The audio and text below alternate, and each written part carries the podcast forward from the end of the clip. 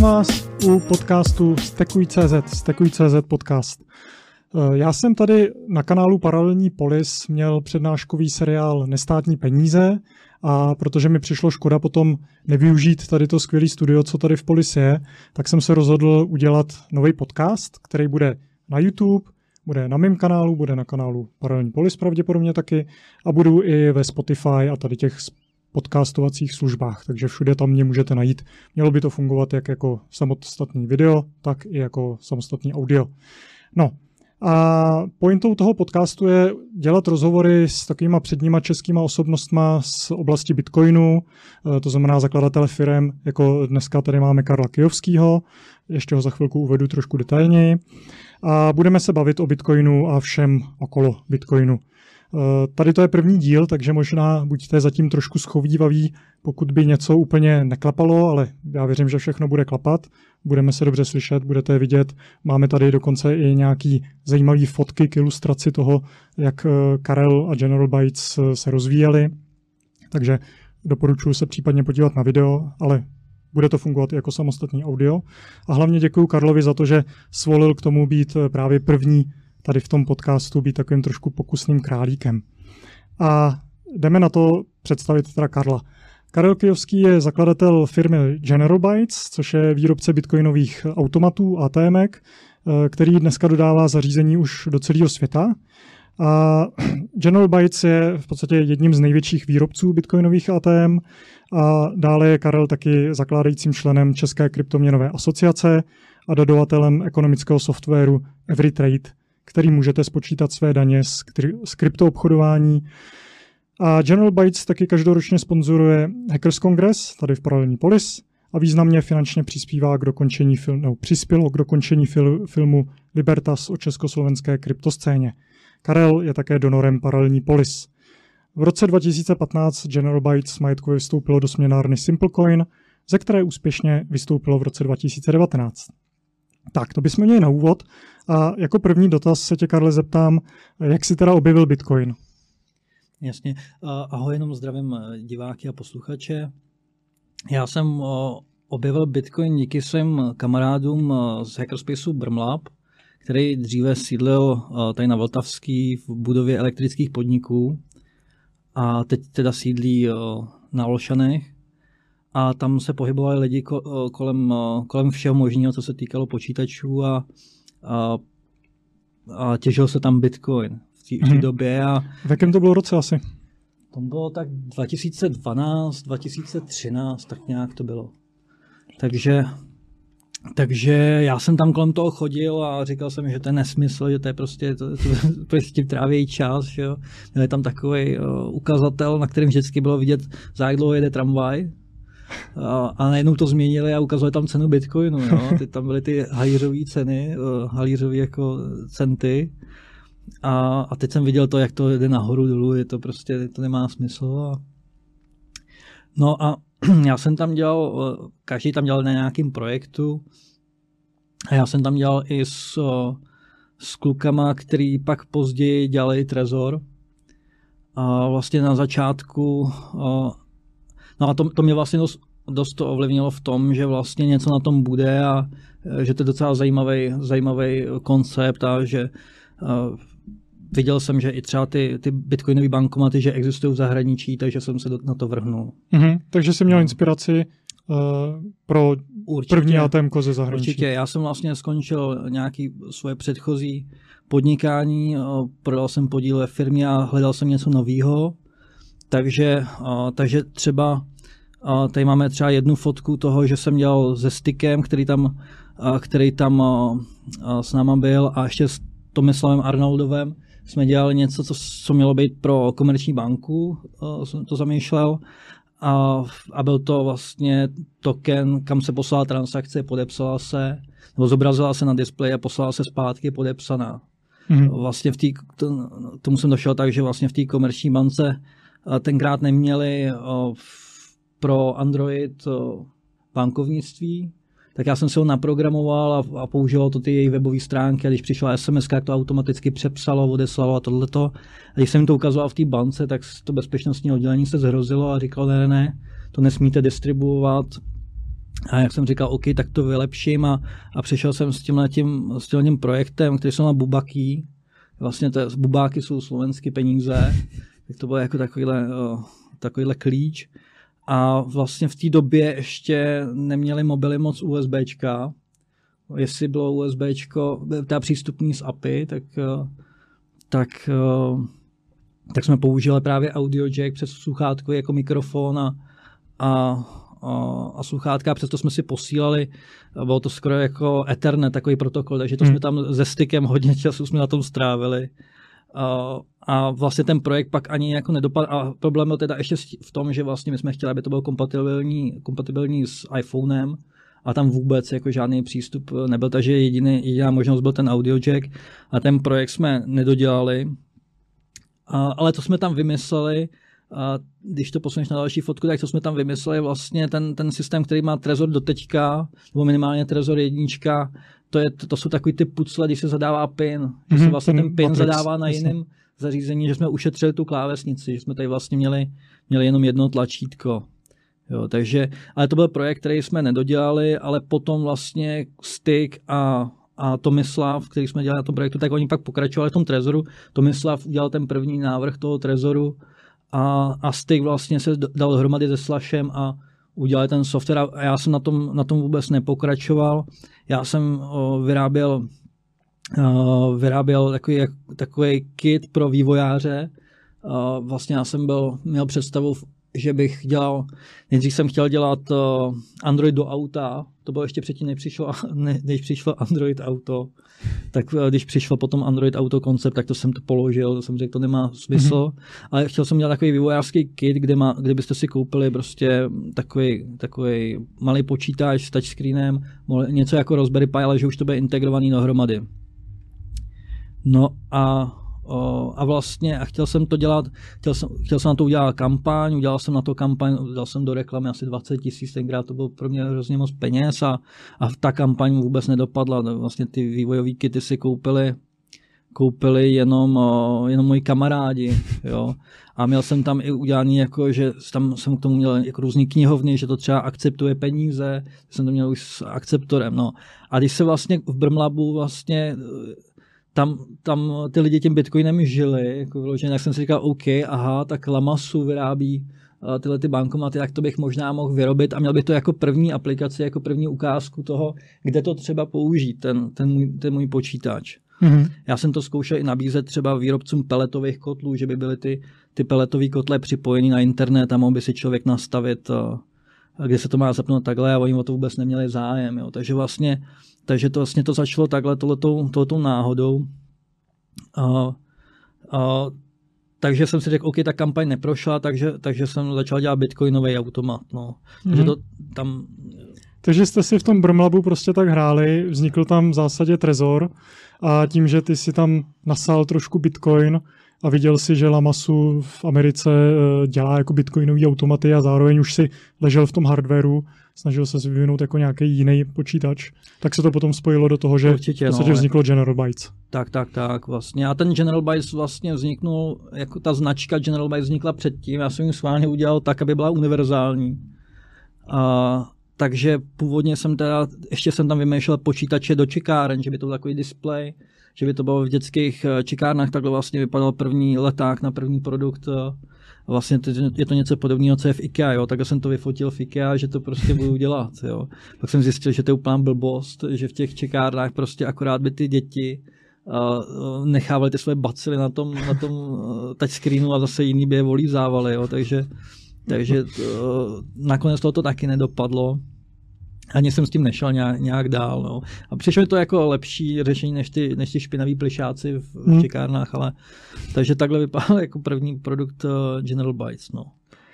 OK, a když už jste tak... teda začali potom vyrábět, uh, nejsem si jistý, co na té fotce teďka. Tohle to je, to je vlastně první kus, první prototyp toho boardu, který jsem chtěl, nebo toho modulu počítačového s touchscreenem, se všemi integrovaným a s Androidem na tom, který jsem chtěl, který jsem měl v té Indiegogo kampani. Jo. jo jako... A když jste teda uh, začali potom uh, vyrábět už uh, první ATM, tak uh, kde jste ho nasadili jako první? Vlastně tuším, že tady máme i první fotku prvního ATMK. A Kdy, kdy to bylo a komu jste ho, jako, koho jste přesvědčili o tom, že to má smysl si ho instalovat ve své provozovně? Jasně, jasně. Tak ten první automat, ten byl instalovaný někdy v únoru 2014 a bylo to ale v Brmlabu Mhm. a až potom asi týden 14 dnů potom uh, jsem, jsem to instaloval tadyhle v, v, na Dukelských hrdinů v uh, kavárně. Teď si bohužel už nespomenu, jak se jmenuje, ona už tam je teď jiná. Hm. Ale o, bylo to, bylo to zajímavé, bylo, tam jsem zničil první vrtačku, když jsem to připevňoval do, do stěny ten, o, ten automat. No. A my jsme ho tenkrát vyráběli právě, aby se přichytával do stěny. A pak a až po x letech jsme zjistili, že, že to je vlastně hloupost. No. Ještě bych se vrátil k tomu vlastně, jaký byl ten, ten no, no, no, takhle vypadá Pak, ten. pak jste začali teda stojan- vyrábět stojánky. Tadyhle to je první kus, kde jsme netrefili měřítko. To bylo pro trpaslíky trošku. Tohle to prostě ně- někde jsme udělali špatný přepočet inčů, protože ten, ten stojan vlastně jsme nevymysleli my, vždycky jsem viděl, že to vymýšleli zákazníci si ten stojan. A vždycky byli oškliví, až je najednou jeden zákazník ho měl, ho měl hezky, tak jsem řekl, OK, tak bych to od tebe koupil ten design, tak jsem mu zaplatil tři bitcoiny tenkrát. Hustý. a dostal ještě asi devět stojanů zdarma k tomu a, a od té doby je používáme. No. A ještě v té kavárně, eh, jako, jak k tomu přišli, že chtěli bitcoinový automat? To byli jako nějaký bitcoineři už tenkrát? 2014? Nebo jak, jakože zrovna ta kavárna mi nepřijde jako, to je takový jako bitcoinový prostor. No, to, to ne, to ne, ale to bylo, já jsem se tam dostal přes nějaký známý, nebo přes nějaký lidi, který, eh, který zajímal Bitcoin, tak tam měli známý, eh, zmínili se tam o tom a oni o to měli zájem a spíš eh, to fungovalo tak, že to, že to přilákalo víc lidí, že tam je něco zajímavého. Ale upřímně jako moc to tenkrát nejelo. My jsme tam rozdělili i platby Bitcoinem, Mhm. a přes, a přes mobilní aplikaci v telefonu, ale prostě tam, tam jediný, kdo tam chodil, jsem byl já. Jako. Jo. No, já jsem tam koupil, na začátku jsem tam koupil první víno za bitcoiny a Ale ten automat fungoval, nechodilo. jako že si tam lidi nakupovali bitcoin, nebo ani to eh, o to nebylo No, zájem? já jsem je tam posílal, protože on byl, ten, ten první bitcoinový automat byl v tom Brmlabu Mhm. a, a kam ovšem jako se dostat někdy byl, byl docela rebus projít těma, uh, tou budovou těch, eh, toho orka, nebo Uh, Hmm. takže, takže bylo lepší, když to bylo někde v kavárně, že jim člověk mohl říct adresu a oni tam trefili. Takže občas tam, občas tam zašli. No. Ještě, ještě jsem chtěl říct, uh, že tam byla fo- fotografie vlastně, že jsme i těžili, uh, těžili v kanceláři, vlastně bratr, který mi pomáhal psát tu serverovou aplikaci, tak ten, ten tam těžil, protože v budově elektrických podniků bývalý prostě nebyl jediný elektroměr. Jo. Asi jim to tenkrát prostě nepřišlo nepřišlo jako důležitý, takže vlastně tam, ta elektrika se tam platila v celé té budově paušálem, Paušálem. což bylo právě zajímavý i pro ten Brmlab. A až pak to nějak skončilo, no, takže To si asi všimli potom. nevím, no ono zase, ono zase to byla budova, která byla snad první kancelářská budova v Česku, která měla klimatizaci Mhm. a v, takže ta klimatizace myslím, že byla řešená přes bazény, že někde přízemí byly obrovský bazény vody studený, kam se hnal ten vzduch, takže, takže tam byl problém s chlazením, takže i když se tam těžilo, tak se ty karty furt uh, sekaly a, Hm. a byl to trošku problém, takže, takže by tam člověk musel dát zase na elektriku Hm, hm. nějakou, uh, nějakou klimatizaci. No. Jo, tak vy jste teda v únoru 2014 eh, instalovali první automat tady v kavárně v Olešovicích a jak rychle jste se dostali potom do zahraničí?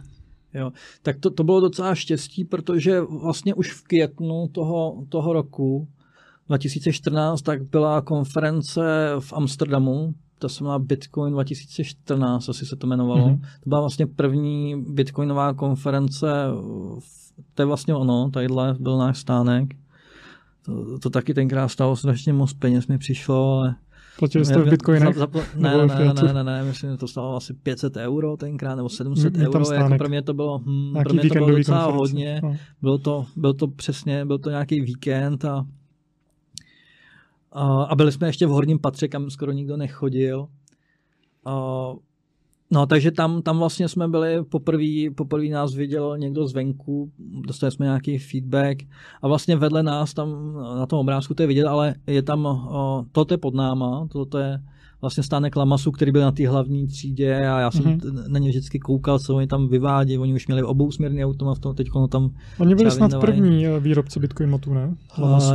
Je to, je to tak, že oni byli první, kdo ho uveřejnil na nějakým hackathonu možná, a pak si objednali hezký design v Portugalsku, ale než to uvedli a než to umístili někam na místo, tak je předběhnul Robocoin mm-hmm. ve Vegas, který si objednali klasický nějaký kioskový automat a předělali do toho jenom software. Mm. Takže oni byli první, ale neměli tu první komerční instalaci. Jo, byli asi čtyři roku potom. No a tadyhle jsem chtěl říct, vedle toho našeho stánku právě byl, byl ještě jiný bankomat, tenkrát jich bylo spousta těch výrobců, nebo spousta, minimálně pět, šest. Mm-hmm. A vedle nás právě byl automat, který vůbec nefungoval. Jo. Tam ten, ten, a, ten, a ten chlapík, který se tam o to staral, to byl nějaký, nějaký holandian, který Eh, který furt chodil k tomu našemu stánku a říkal, to funguje, to funguje, to, tak mi to prodejte. A říkám, ne, ne, ne, on to není dokódovaný úplně, jako on to funguje, ale on to jen tak vypadá. No a nakonec to, ten, to, ten chlapík je vlastně Martin Vizmaje a on vlastně byl první, kdo si koupil ty naše mašiny, myslím, že si tenkrát objednal rovnou snad čtyři nebo něco takového. A, a nakonec se stal po, po asi dvou, třech letech naším marketingovým manažerem a je do teďka. Mm-hmm. Takže, takže jsme takhle ze zákazníka udělali, udělali vlastně člověka, který pak nám pomohl tu naši značku propagovat na venek, hmm. jo, na těch sociálních médiích a tak dále. Martin, je to takový ten s tím plnovousem hodně dlouhým, jo, jo, že jo? Martin, jo takový jo, jo, pěkně jo. fotogenický a zároveň má dva čipy v rukou, že jo? Myslím si, že byl jeden z prvních na světě, co měl jakoby bitcoinový peněženky v rukou ve jo, je čipu. To, je to pravda, no, je to pravda, má v, v pravý levý má, má čip, No, teďkon, je, teďkon je v Portugalsku, no. Mm-hmm. Ale vždycky, vždycky takhle fungoval na dálku a vždycky jsem přijel do Prahy a, a hrozně to tady bavilo, ale teď prostě jak je covid, tak je to blbý. Jezdí na Hackers Kongresy, já si ho pamatuju Jezdí, no, jezdí, bere to jako, jako svoji povinnost a, a hlavně ho všichni znají, že právě kvůli těm fousům, že jo, takže jo, jo. vždycky přiběhne v nějakém obleku, takže, ale zároveň, zároveň on, on, má, on měl, měl kariéru v v bankovnictví, takže on se vyzná i v tom bankovnictví, eh, nebo v těch eh, šifrách, heslech a tak dále, v těch technických záležitostech.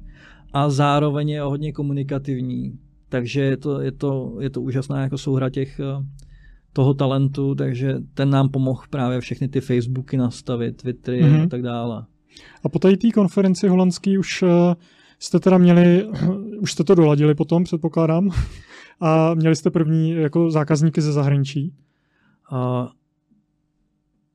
já přemýšlím, kdo byl jako další zákazník. Uh, ještě, ještě řeknu, že tadyhle teda na, na tom stánku je můj bratr, který jsem mm-hmm. programoval, programoval, on programoval tu serverovou část, já jsem programoval tu Android část, která běží na tom terminálu. A, a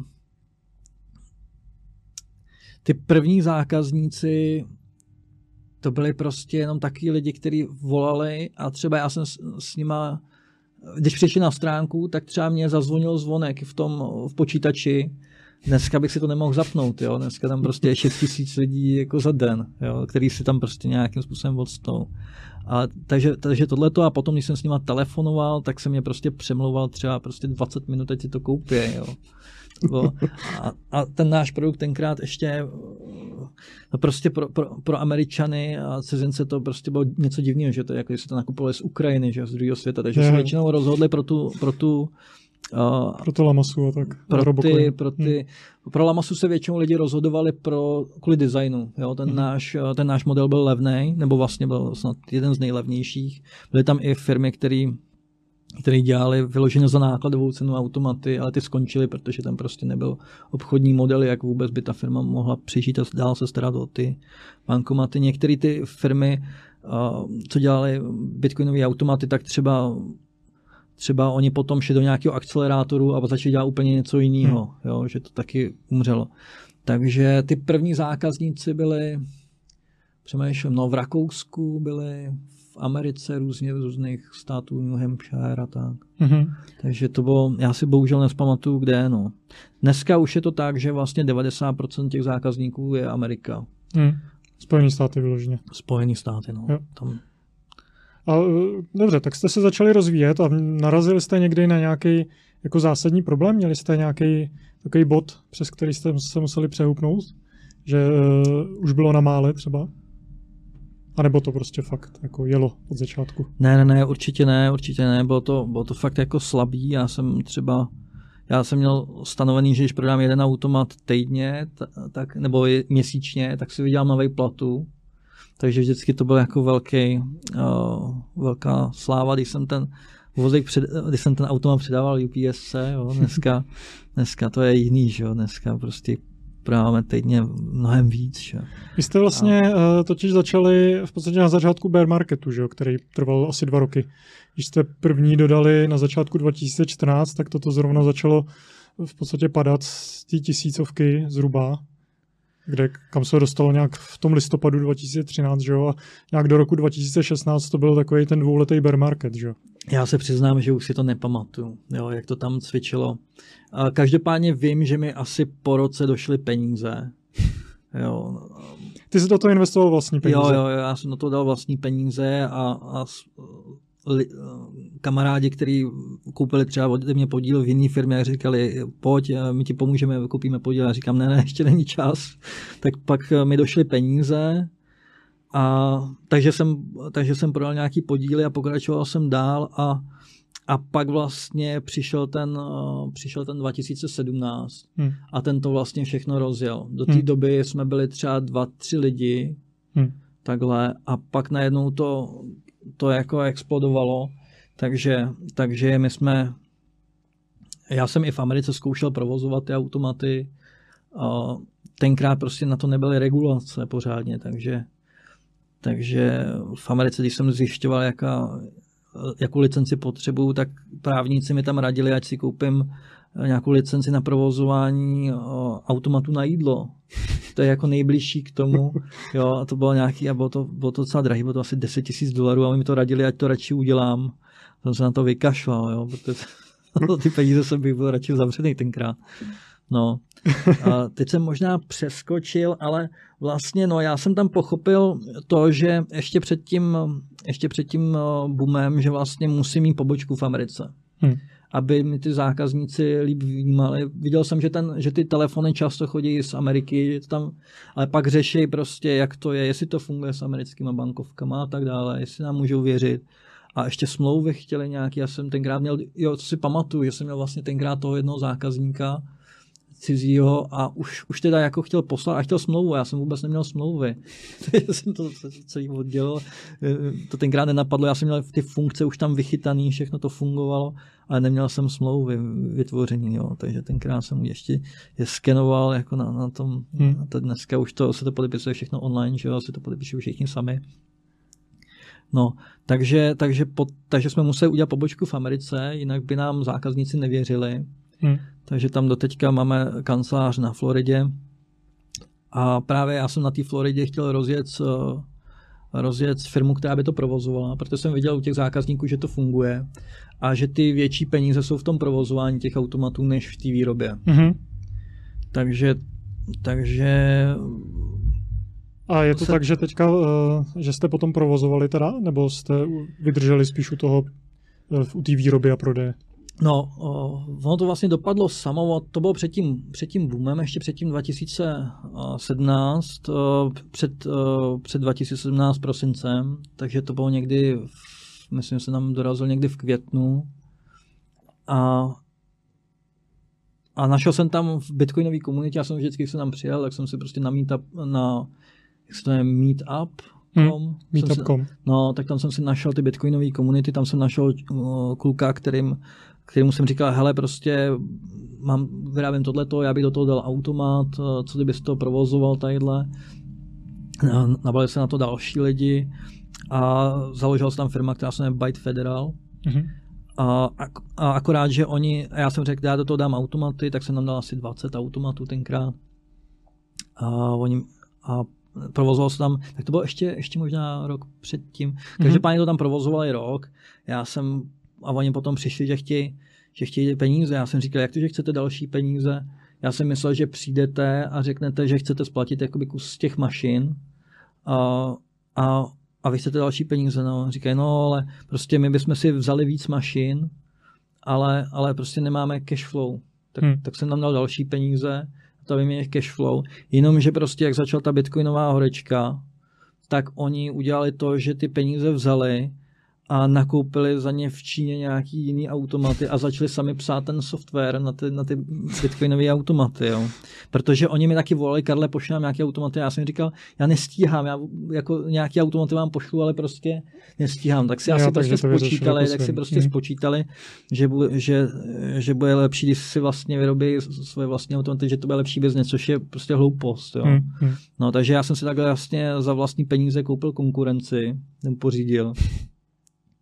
A potom, potom ty kluci vlastně z toho SROčka udělali akciovku a teď mám nějaký akcie, které vůbec nevím, jako, jakou mají hodnotu a, a ta firma, nevím, jestli provozuje nějakých 200 automatů, nevím. Jo. Tam se vlastně připlet Charlie Shrem vlastně. Uh-huh. Ten, ten vlastně jim pomohl pomoh s tím asi počít další peníze. Jo, tak to on v tom umí chodit. jo, jako, že, no. no a já jsem právě nedávno zahledl, že jste za poslední tři měsíce prodali tisíc automatů a od založení to bylo to je celkem sedm tisíc. Tak to je teda neuvěřitelný, jak to za poslední dobu roste. Uh, a, ale je to jako primárně prodej, že spíš jako prodáváte, než byste provozovali v současnosti. Uh, takhle, uh, my provozujeme, jako General Bice firma, provozujeme asi 15 automatů v Česku, uh-huh. ale to je jenom, aby jsme věděli, co to všechno obnáší, obsluhovat ten náš software. Jo, že to nechceme jenom vyrobit ten software a říct zákazníkovi takhle, tak si to ovládej. Chceme si to vyzkoušet, co tam všechno máme za chyby, nebo co, co naopak zlepšit. Ale, ale dneska už se ukazuje, že v porovnání s těma našima zákazníkama, který máme, který mají třeba teď 2000 automatů, máme zákazníka, který má provozuje 2000 automatů, tak ty problémy... Jeden který, zákazník, jo? Jeden zákazník, no, jmenuje se CoinFlip a v Americe, tak ty problémy, který, se kterými on se setká, tak nemáme absolutně šanci tady odtestovat. Hmm. Jo. To jsou většinou prostě nějaká chyba, která se stane jednou z tisíce, hmm. tak jim se stane každý den. Jo. Prostě, že se, se ztratí, nějaká chyba v algoritmu, ztratí se bankovka, no, se to normálně nestane, ale u nich se to stane prostě pětkrát do týdne, jo, hmm. takže pak to musí řešit, hledat. Hmm. A, no, takže, takže my provozujeme automaty jenom tady v Česku a to je opravdu jenom na test. A my jsme dříve, když jsem začínal, tak jsem ten automaty prodával za jednorázovou uh, částku. A tím jsem se vlastně odlišoval od konkurence. Lamasu to taky má, má do teďka, že člověk si jenom koupí to zařízení.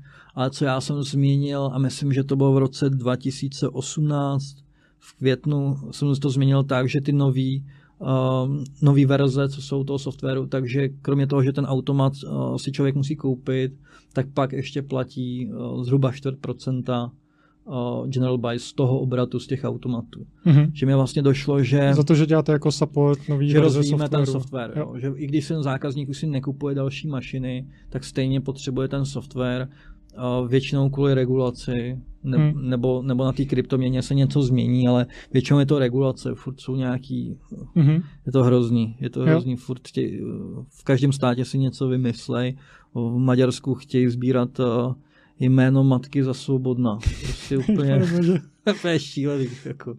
takže tam furt musíme ten software takhle rozšiřovat, takže z toho důvodu se nám zaved, ale taky, taky prostě uh, v té době jsem viděl, že ten, že ten trh se bude konzolidovat.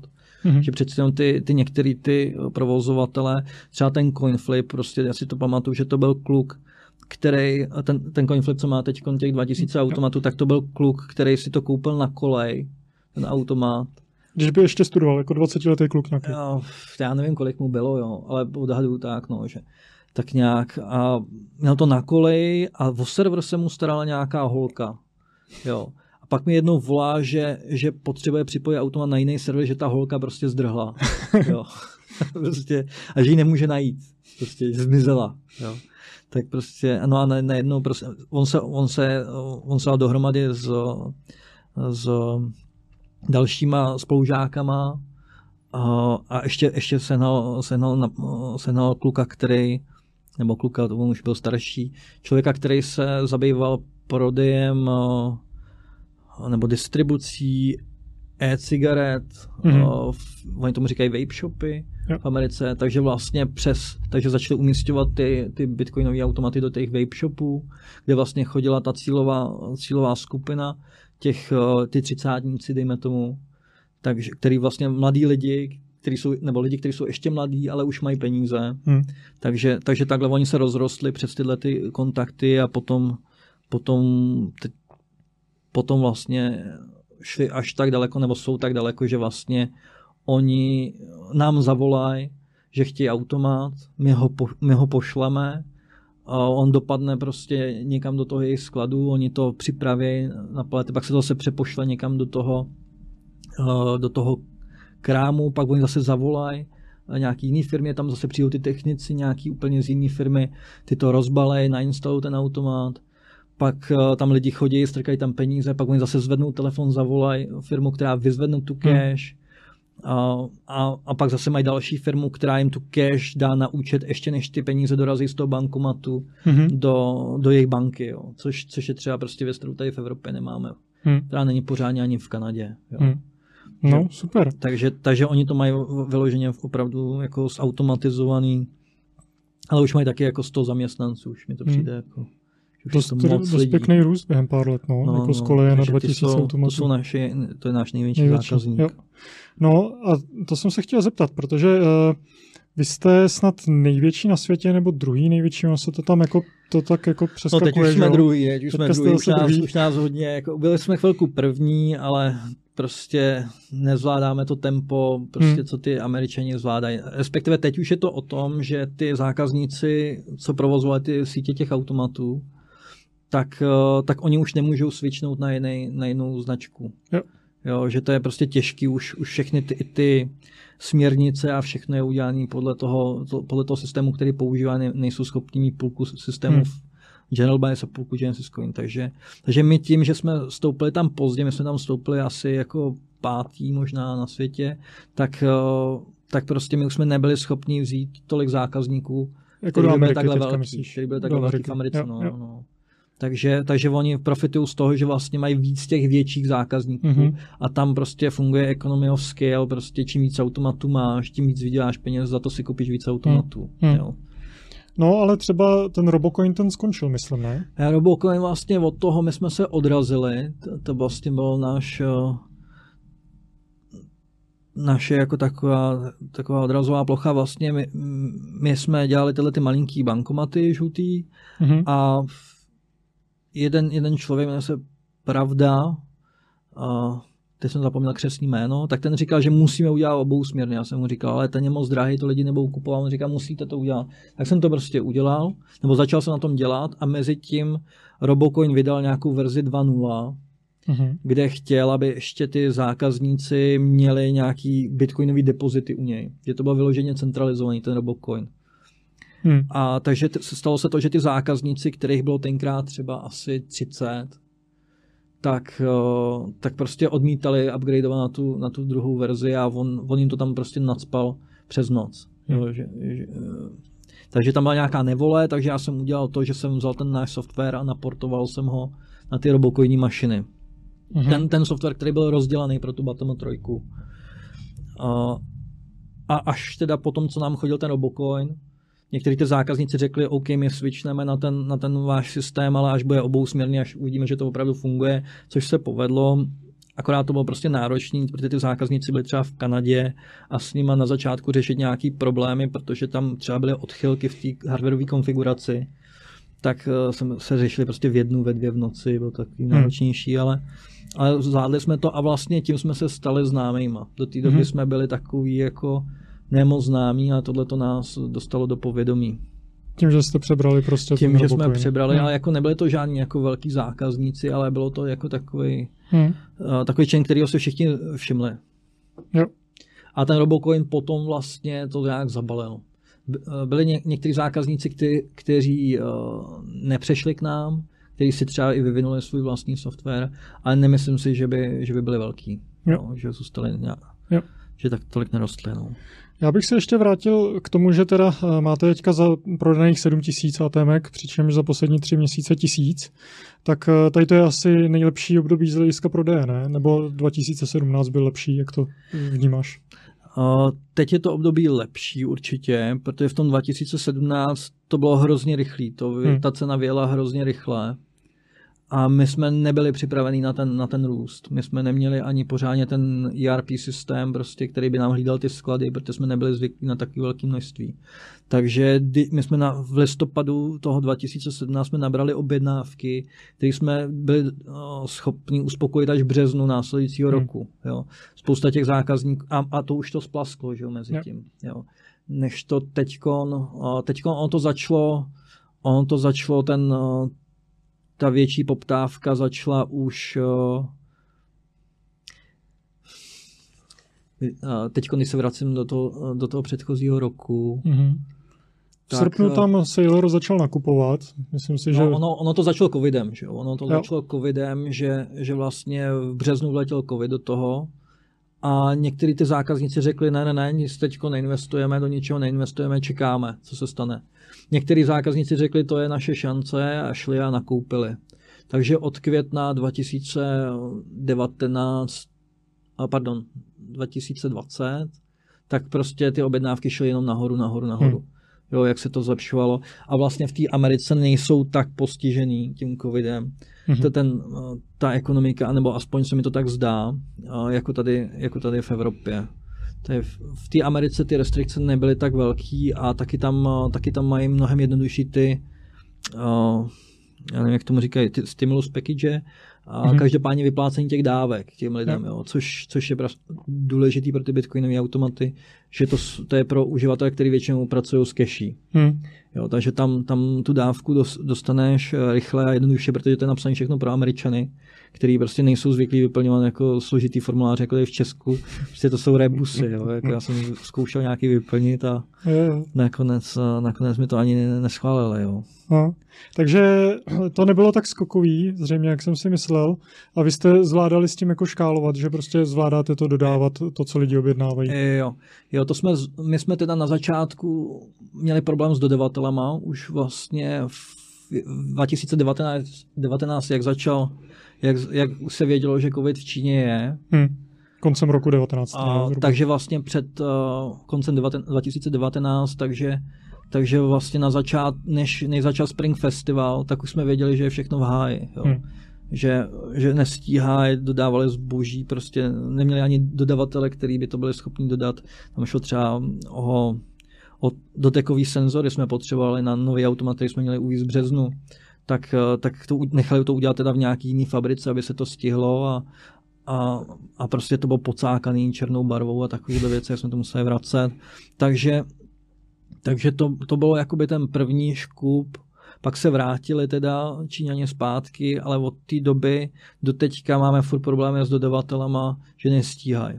Mm-hmm. Nestíhají, že mají, mají málo lidí, uh, Teď se zavřeli, teď i v Evropě je problém s ocelí, že zavřeli nějakou fabriku ještě před covidem v Maďarsku, nějaký, nějaký velkou, uh, velkou hůč.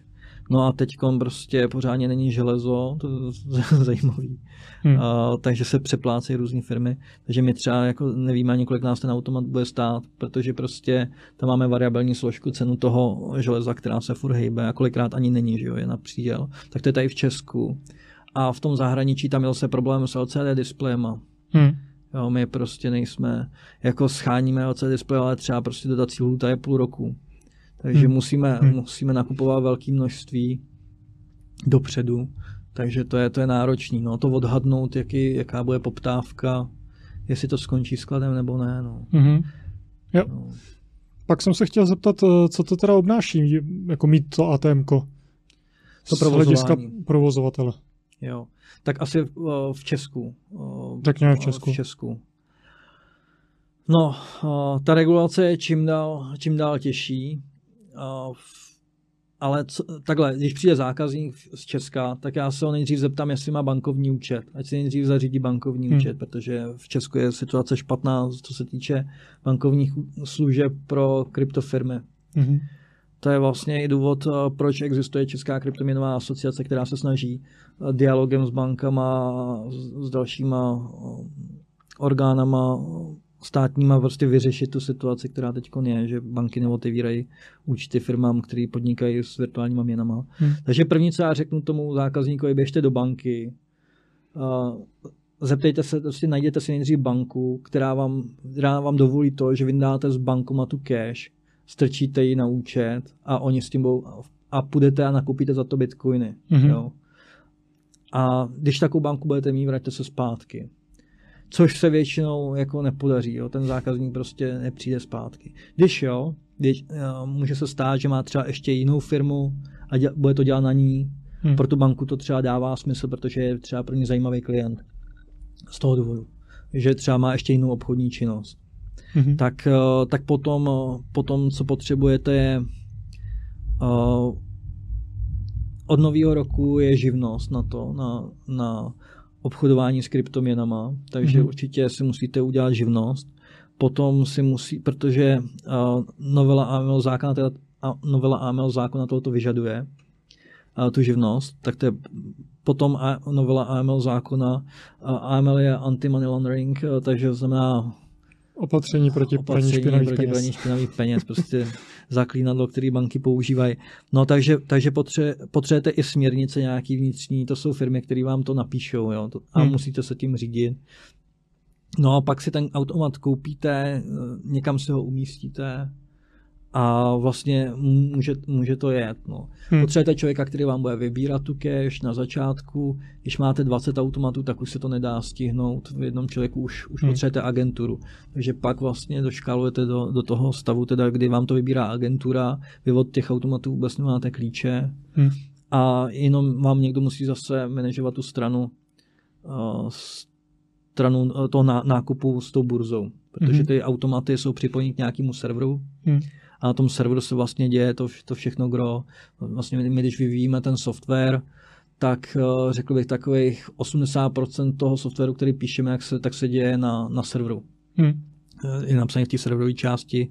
I když možná že, možná, že to brzy nebude pravda, že my jsme teď přepsali třeba tu aplikaci, co byla na Android, tak byla napsána v Javě, teď jsme strávili rok tím, že jsme to přepsali do Kotlinu, takže možná, že teď, teď těch funkcí, co budou vznikat na té na terminálové straně, bude víc. Mm-hmm. Ale, ale zatím to bylo většinou na serveru, protože tam se specializujeme, nebo specializujeme, soustředíme se na to, aby ty, aby ty provozovatele těch automatů nepotřebovali tisíc lidí na to, aby obsloužili tisíc automatů, ale aby to bylo prostě co nej, nejefektivnější. Jo. Příklad, prostě přidá se tam nějaká funkce, která automaticky rozesílá účtenky tomu člověku, aby tam prostě oni nevolali. Hmm. Jo, protože jakmile tam zavolají prostě 10% zákazníků účtenku, tak je zahlcená linka. No, jo. jasně. Jo, takže t- takovéhle různé věci se tam furt přidávají. Jo. A vlastně my ty verze vydáváme asi každý 14 dní novou. Mm-hmm. No a s tím souvisí další otázka. Já jsem se dočetl na vašich stránkách, že uh, razíte jakoby tu vizi, aby to bylo decentralizované, aby nebyli ty provozovatele úplně stoprocentně závislí na vás. Jak moc je tohle vlastně pravda a jak moc si to můžou teda obstarat sami? Určitě. Tak jak jsem zmínil, jak je potřeba k tomu ten server. Ten server si můžete provozovat sami, dostanete software, prostě dáte si to na svoje železo a, mm-hmm. a, a provozujete to sami. Jediné, co potřebujete od nás, jsou ty updaty.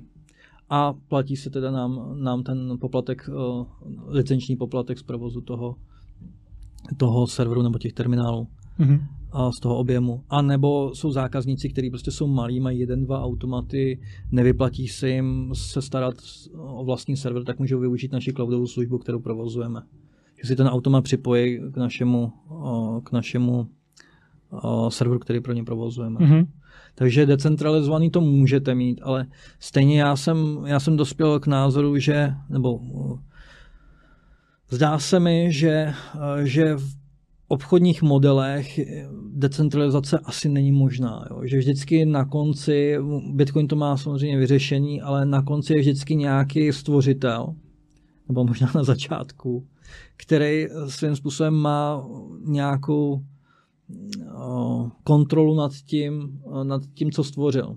Mm-hmm. Jo, to, to znamená, že prostě, když dostanete ten automat s tím softwarem, tak stejně na to potřebujete ty updaty. Jo? Mm. Nebo u těch kryptoměn, prostě když se někdo, kdo vymyslel nějakou kryptoměnu, tak prostě udělá fork a, a jste nahraný, jo? může něco změnit, prostě změní způsob těžení. A, mm. Takže to je něco, čeho se jako jen tak zbavit nejde. Jo? Mm-hmm. V Bitcoinu se to stalo, nějakým způsobem, ale stejně ten tým, který, vytva, který vyvíjí Bitcoin D, takže záleží Bitcoin, Bitcoinovou noudu, tak no, stejně jasný. záleží na jejich, uh, na jejich uh, na tom, kdo vlastně v tom týmu je, že jo, taková filozofie se toho produktu bude razit. Uh, razit. Takže jako decentralizovat to jde do určitý míry. Hmm, hmm. Ale pak, když máte, prostě provozujete 2000 automatů a v Česku je noc, a teď se to třeba prostě nějakým způsobem se to stane, že to nefunguje. Jo? Prostě nevím, vyprší certifikát, nebo prostě to je jedno.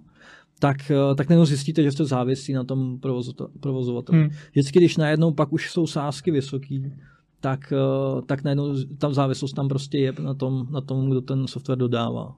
Chceš mít prostě mm, udržitelný, spolehlivý support, no to, tomu rozumím. Jo, jasně, no ale, ale stejně jako do určitý úrovně, že jo. Prostě hmm. programátora, který je v Česku z hůru v, v půlnoci, tak to prostě nebude dobrý programátor, jo. Hmm. To bude nějaká chyba. Takže jako jasně, asi, asi je potřeba mít jako týmy, které jsou, který jsou jako v jiných časových zónách. Hmm. Jo, nebo minimálně ten support, ale jde to do určitý, do určitý míry zajistit. Stejně nakonec a nakonec to skončí tam, kde mají tu expertizu největší, jako v tom mm-hmm. co, co se tam děje. Že? Mm-hmm. Takže to je třeba něco, co, s čím se teď jako potýkáme. Jo. Jak tohleto zákazníkům zajistit.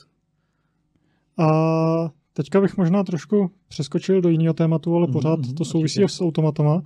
Jak se koukáš na Lightning Network a uh, jestli v automatech General Bytes je v podstatě možný nakupovat přes Lightning, případně jestli bude možný v budoucnu, protože já jsem mi teďka psal článek a zabýval se trošku tou minimální velikostí UTXO.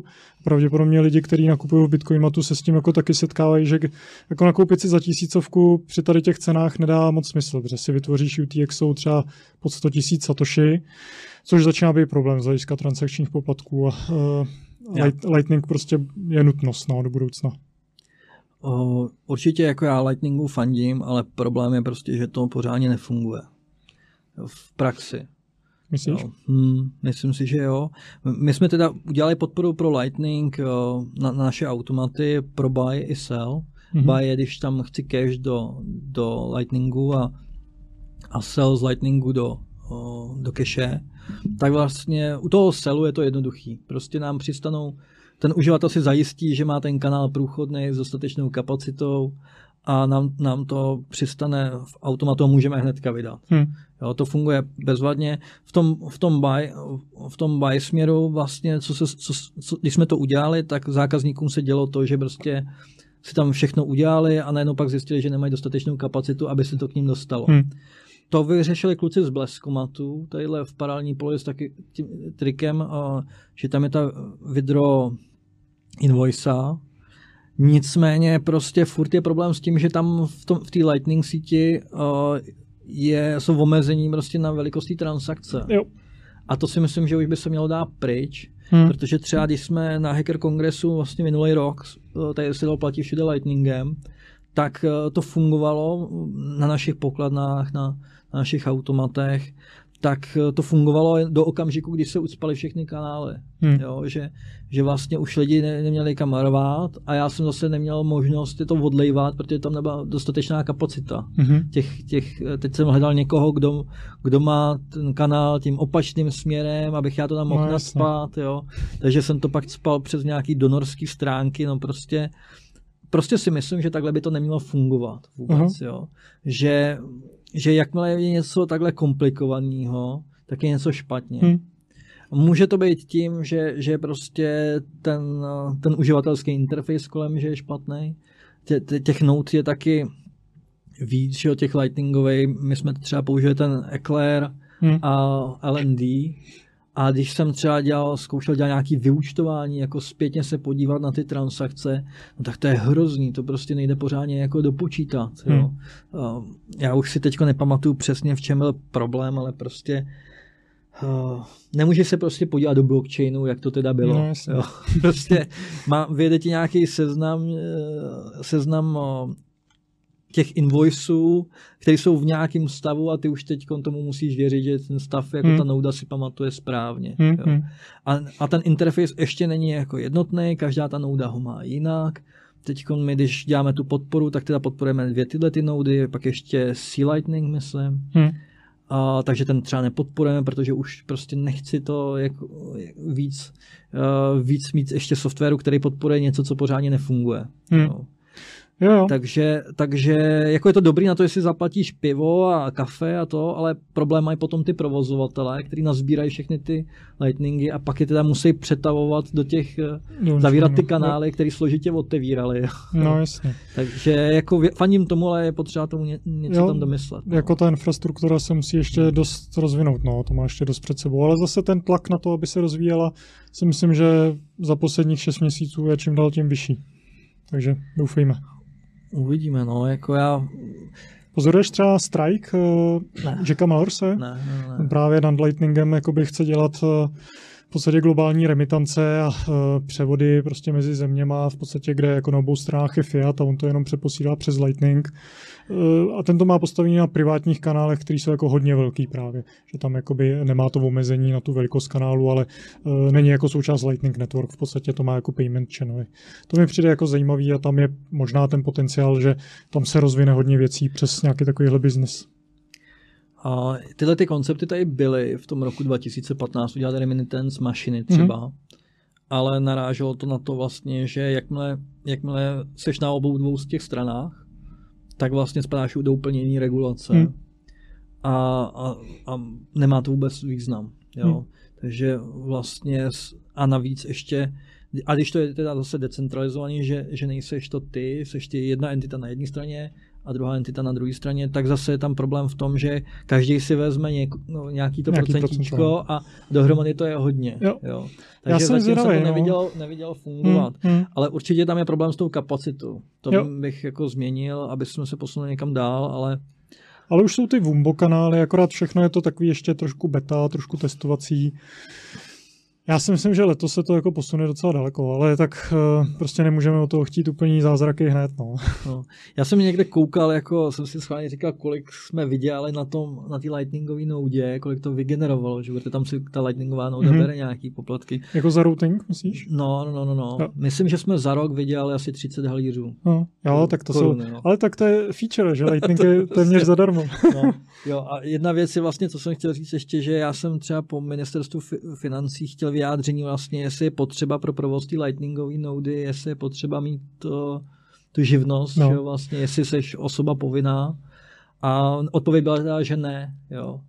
Ale, ale prostě je to, že na jedné straně od někoho bereš, že jo, tam to zase předáváš a teoreticky by si podle mě měl jako kontrolovat, záleží samozřejmě na částce, ale prostě s kým obchoduješ, že jo. Mm, No, a oni to jsem- teda z praktického důvodu to jako vypustili, nicméně teď jsem zase viděl nějaký ten TAFT report, že to chtějí zavíst. Mm. Jo, A ne? tam jako vloženě řešili Lightning jo, v tom TAFT. A, jo, No, FATF, ne, to je myslím. FATF, FATF. No, no, Financial Action, Task, Force. No, no, no, no. Což je vlastně jako body, který připravuje regulace pro pro se podstatě. Evropskou radu a ty dělají ty, ty AMLD direktivy, které vlastně na tom Hmm. závisí. Tak no. tam A- řešili Lightning eh, jako routing, jo? Já myslím, že jo, že tam byla lightning, provozování Lightning nody. Hmm. A protože on je to mixér v podstatě.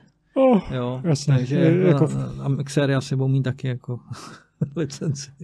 Já nevím. no, myslím uvidíme. si, že mixéry asi licenci nemají, ale, no zatím ne, zatím ne, jo, ale... ale jako určitě tam bude uh, jako ta chuť uh, nějaký licence tam jako No, napařit. No, a v Americe vlastně řeší, ještě když jsme u toho FATF, tak tam řeší to, že chtějí zavíst eh, ty travel ruly. Hmm. To vlastně už bylo schválení. Hmm. eh, tom FATF a teď v Americe vznikají firmy, nebo vznikají ty firmy, které se zabývají analytikou blockchainu, jako je Chainalysis No. a, a Cyphertrace, tak oni vymýšlejí různé protokoly na to, aby se uh, dostalo těm požadavkům ty, travel ruly. Travel rule je o tom, že vlastně, když vy uh, budete posílat někomu bitcoiny, uh, tak ten provozovatel té služby mu, musí nejdřív zjistit, kam to posíláte a předat ty informace o té vaší identitě tý proti, protistraně. Hmm. Jo, to je stejné jako teď je to u bank, že si předávají informace o vás když posíláte transakci, jak to putuje s tou transakcí, tak oni to chtějí zavíst pro bitcoinové transakce taky. Hmm. To mi přijde, že je úplně neslučitelný, jako je to neslučitelný s tím, jak bitcoin funguje, prostě, jaký má možnosti. No, no jasně. je, to, je to, ale oni to prostě nějak dělají a, a vlastně tam je takový ten fundamentální problém je ten, že když někdo přijde k automatu a ukáže na automat uh, bitcoinovou adresu, tak jak má člověk zjistit z této prázdné bitcoinové adresy, uh, že je vygenerovaná peněženkou Coinbase. Jo? Hmm. Že byste vlastně to měl vzít, ty údaje o té identitě, které ty automaty musí sbírat hmm. dneska, pokud je to ta nadlimitní transakce pro, pro Česko, tak, eh, tak jako jak pozbírat ty informace a předat je komu. Že jo? Hmm. Hmm. Takže tam se snaží, snaží se prostě vymyslet na to nějaký protokoly. No a vlastně podobná, podobné jako absurdní situace teď v Česku nebo v Evropě, kdy se chystá nová myslím, že to je direktiva Mika, hmm, se jo. to jmenuje, a Mika. to je prostě taky, to je, to je absurdní divadlo. Hmm. Jo. To je vymyšlení něco, vzali nějaký dva dva existující, prostě dvě existující direktivy PSDčko a ještě něco, smontovali to dohromady, přeškrtali akcie na virtuální aktivum a teď, eh, teď to, to prostě sedí někde v té v té radě a teď se tam, teď se tam ty evropské státy dohadujou, ty různý ty ministerstva financí se dohadují prostě, jak to vohnout, aby to fungovalo hmm. a prostě to je, to vůbec jako je úplně odtržený od reality a ta, ta argumentace tam je, jako my třeba, když se s ním bavíme, jak říkáme, my jako asociace říkáme, že, že to prostě nejde vůbec napasovat na to, co je, hmm a tam jsou ještě, že třeba ten provozovatel třeba je bitcoinových automatů nebo jakýkoliv jiný služby, že musí mít nějaký kapitálový uh, jako přiměřenost. De, de, depozit no. tam nějaký prostě, takže by to tady nikdo ani nemohl provozovat. Jo. Jo. Nebo, nebo že musí být white papery prostě ke všem coinům vydávaný, jo. Teď co, když se neví autor, no tak to taky nevíme, jo, prostě je to, a je to prostě úplně otržení, je to takový jako způsob, že ti to nejenom, je to jak za komunismu, že přelítí nějaký zákon, ale vůbec nekopíruje ten normální život. Jasně, no. Tak to není ze spoda. Snaží naroubovat prostě tu platnou regulatoriku, která platí v bankovním sektoru, prostě na tady ten sektor, který funguje ale úplně jinak. No je to jako, jestli vzal prostě pravidla silničního provozu a, a šel a aplikoval je prostě na letecký provoz. No, tak nějak tak to vypadá. No, no jasně, no. Hmm. Je drsný. A ani nemají vyzkoušení, jak, to, jak by to fungovalo s těma existujícíma kryptoměnama. Že? Přitom hmm. by prostě bylo jednoduché vzít nějaký studenty a zadat jim prostě, jak, jak teda to bude, jak, že by hmm. to mělo fungovat s těma existujícíma kryptoměnama hmm. vůbec. Hmm. Takže toho se bojím nejvíc, jakože to si tady přijmeme v Evropě. Jo. A jenom rychlá otázka, máš nějakou představu, jaký je zájem o nákupy bitcoinu versus jako altcoiny v automatech? Dá se to říct? Máš nějakou představu? No, já bych řekl, že asi 99% je Bitcoin, hmm. teda co se týče uh, bitcoinových automatů. Může to být uh, částečně tím, že prostě Bitcoin je jako ta entry uh, hmm. měna, že a pak jdeš a nakoupíš si za to úplně jako shitcoin jo. třeba. Jo. Uh, tak ale, lidi to... si, ale lidi si nakupují na bitcoinových automatech. Uh, uh, Litecoin, Ethereum a toto nejsou shitcoiny, jo? To, to je jenom prostě shitcoin, říkám, když to je nějaký coin, který prostě nemá žádnou hodnotu a všichni čekají, prostě bude mít milion na, násobnou hmm. hodnotu. No, tak... to si lidi myslí u Ethera a Litecoinu. No, ale, ale já jsem, já ne, jsem příznivce jako plurality, já jsem rád, když je tady nějaký Litecoin, který zkouší nějaký cesty pro Bitcoin. Okay. Ale pravda je, že Litecoin nemá vůbec jako vývojářskou komunitu, takže Spíš je to takový jenom jako test, testnet, no. Jo, tak oni to přebírají, že jo, skoro. Jo, jo, jo, ale... S nějakým spožděním. Z, z testnetu bitcoinovýho. no. no, ale 99% teda je spíš jako bitcoin zájem. Jako no, určitě, jo, určitě. A, a no. vyplácí, vyplácí se teda vůbec jakoby uh, přidávat tu podporu těch automatů, nebo kdo to dělá? To děláte vy, nebo to dělají jako ty týmy těch měn? Jo, takhle. No, část toho našeho serveru je open source, Mm-hmm. Máme to na GitHubu, takže vlastně kdokoliv, kdo si vymyslí nějakou kryptoměnu, tak může jít a naprogramovat tam pro ní podporu. Mm. A ten provozovatel toho automatu, který si provozuje ten vlastní server, si tam může stáhnout ten plugin a začne mu to fungovat. Yeah. Uh, pak jsou, uh, a pak, pak máme my nějaký jako základní distribuční balík, co jde s tím serverem a tam jsou jenom ty základní kryptoměny. Mm. Jo, máme tam i ERC20 tokeny, jo. že tam to máme udělané, že to jde i lehce, že si tam člověk jenom napíše adresu toho smart kontraktu, hmm. nějaký počet desetinných míst a funguje to samo. Jo, jo. Jediný, co je problém s tím, s tím Ethereum, je ten, ten sell, ten výkup těch, hmm. ty kryptoměny, že tam je to prostě problematický. Hmm. A možná jeden z posledních dotazů asi, co ten Everytrade? To je váš nějaký jako ceřiný projekt, že jo? Nějaký jako účetnictví, nebo moc o tom nevím. Takže... Jasně, jasně. Everytrade to je, to byl původně projekt, který měl, který měl za cíl sledovat portfolio klienta, nebo že to lidi můžou používat na toto. Pak jsme si říkali, že to je málo, že by to mělo mít nějaký větší smysl. A ty naši, ty naši operátoři těch automatů, tak vždycky za náma přišli, jako jak se spočítají ty daně z toho, z těch hmm. transakcí, co, co dělají na těch automatech.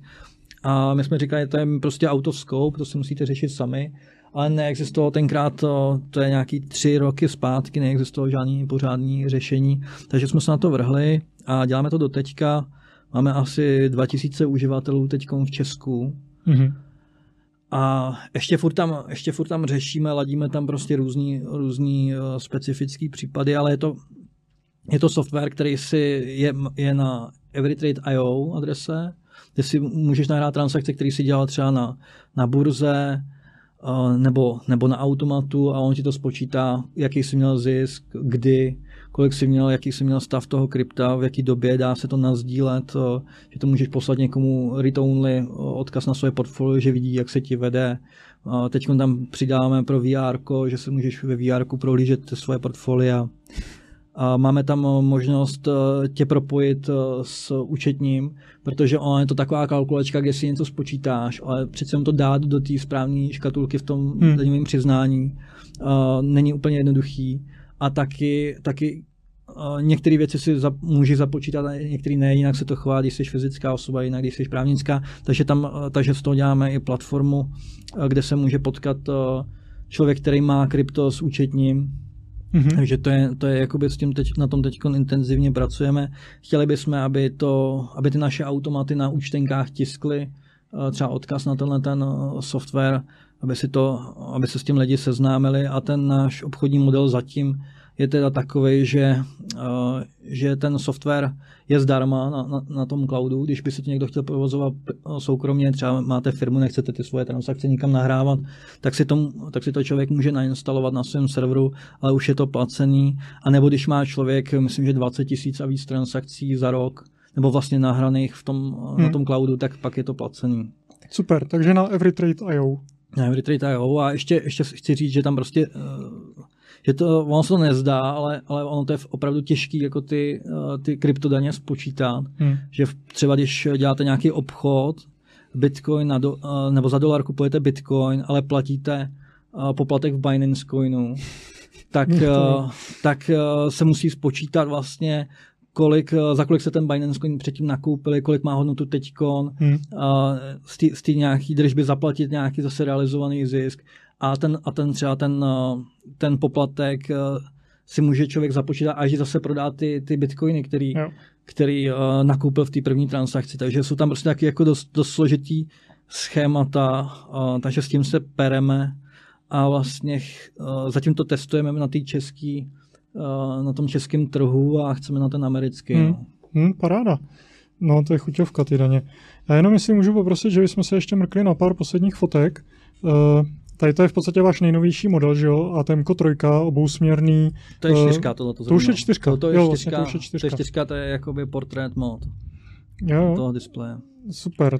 To jsme chtěli nějaký automat, ten, ta trojka byla černá uh, a to se nehodilo do banky na pobočku tak jsme chtěli mít nějaký automat, který se hodí do banky na pobočku, tak jsme udělali tenhle ten. A vy máte nějaký ATM v bance?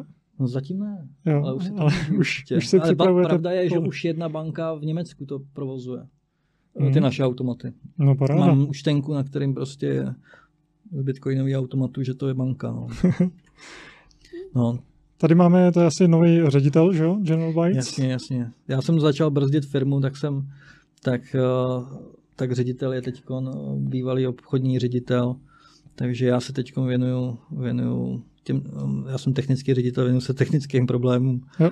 a provozní a všechny ostatní řeší, řeší kolega. Plný nákladák automatů. No, teď, teď vlastně už ty automaty posíláme kontejnerama. Z části je to i proto, že vlastně kvůli covidu nelítá, nelítá klasický letecký provoz, takže ty místa, které zbývají v těch letadlech, jsou poměrně drahý. Hmm. Vypadá to, že, že si to znám, můžou dovolit jenom vakcíny, nebo já nevím. Hmm. Takže my, my musíme zboží posílat s kontejnerama. Jak takže... dlouho to trvá potom? Nemoc, nemoc. Do té Ameriky to je měsíc. Hmm. Od toho, kdy to tady nasedne do, do auta a kdy, se, kdy to z toho auta vypadne na druhé straně, jak je to měsíc, je to docela rychlý. A vy uh, děláte tu kompletaci tady jako v Holešovicích? Ne, ne, ne. V Holešovicích jenom píšeme software a a máme, jsou tam kluci, kteří mají na starosti hardwareový design a kontrolu kvality. A některé menší zakázky se tady kompletují, když je to nějaká specialita, ale jinak všechno se teď dělá u Pardubic ve firmách, kde mají kovou výrobu. Mm-hmm. Tam se svezou z celého světa, tady objednáme z Prahy ty všechny součástky, oni tam dopadnou a tam, je namon, tam vyrobí ty krabice a namontují to tam a my tam pak jedeme a kontrolujeme, jestli to je v pořádku. Mm-hmm oni to pak zabalí a strčí do, do kontejneru. No. A no a chystáme, na novém modelu? Chystáme další modely a spíš, aby jsme měli plnou tu produktovou řadu, tak máme i automat, který půjde do zdi. Mm-hmm. A původně to je zakázka pro Tanzánii, kde by to umožňovalo nákup MPEZy, nebo dobíjení MPEZy. To jsou ty mobilní peníze, že jo, v Africe. Jasně, jasně, no. Akorát, že prostě tam to je tak, že vlastně přijde člověk do krámu a tam mu to nabijou, ale takhle, když by to bylo, když by to bylo někde ve zdi, eh, tak to je 24, 24 hodin přístupný. Mm-hmm. Takže a vlastně ta MPEZA není nic jiného, než že tam člověk, člověk strčí peníze a nabije se nějaký kredit, což je vlastně to samé jako nákup Bitcoinu. Mm-hmm. Takže teď, teď, teď jsme ve fázi toho, že máme nějaký první prototyp a ale je to celý brždění tím, tím covidem teď, no, že v té Tanzánii se nic nehejbe, ani tam nikdo hmm. nechce jet, že jo, hmm. Aby něco chytil. Jo.